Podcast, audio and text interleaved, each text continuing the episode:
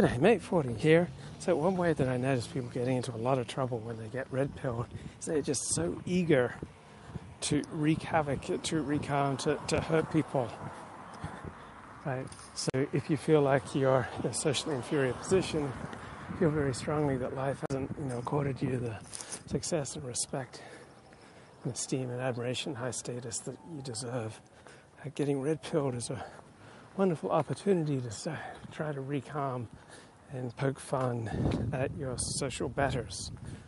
And so I think this is perhaps the number one way that people who get red pilled go off in a self harming direction because when you start mocking other people, start harming other people, start hurting other people, start shaming other people, start putting other people down, like using your red pilled knowledge to torment your social betters, they will hurt you back, right? If You start hurting people, they always start hurting you back.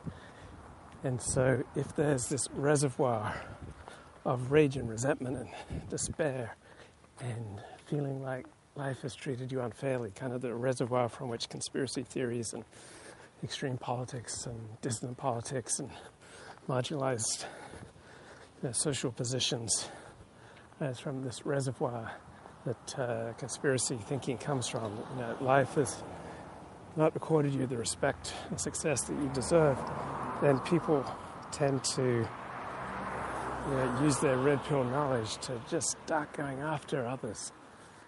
Like, you know, letting their family know that you now know what's what, letting your boss, letting your professors, letting your teachers, letting your friends, letting your community, letting your social betters on Twitter, just letting them have it, you know, with all barrels.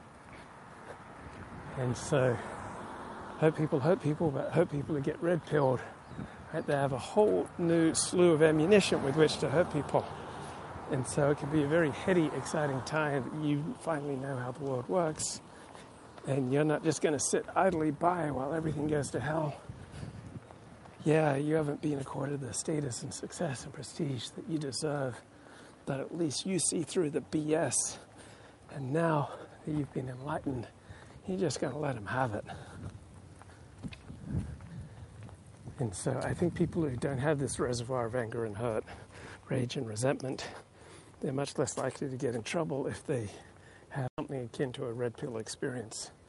But those those who feel like life has mistreated them, that they haven't been accorded the respect and success that they deserve, they've been held back in life. Now you have all this new ammunition to go after people, and when you go after people, they will go after you.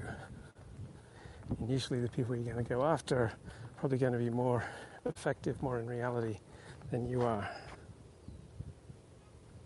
More Cheryl Tiegs.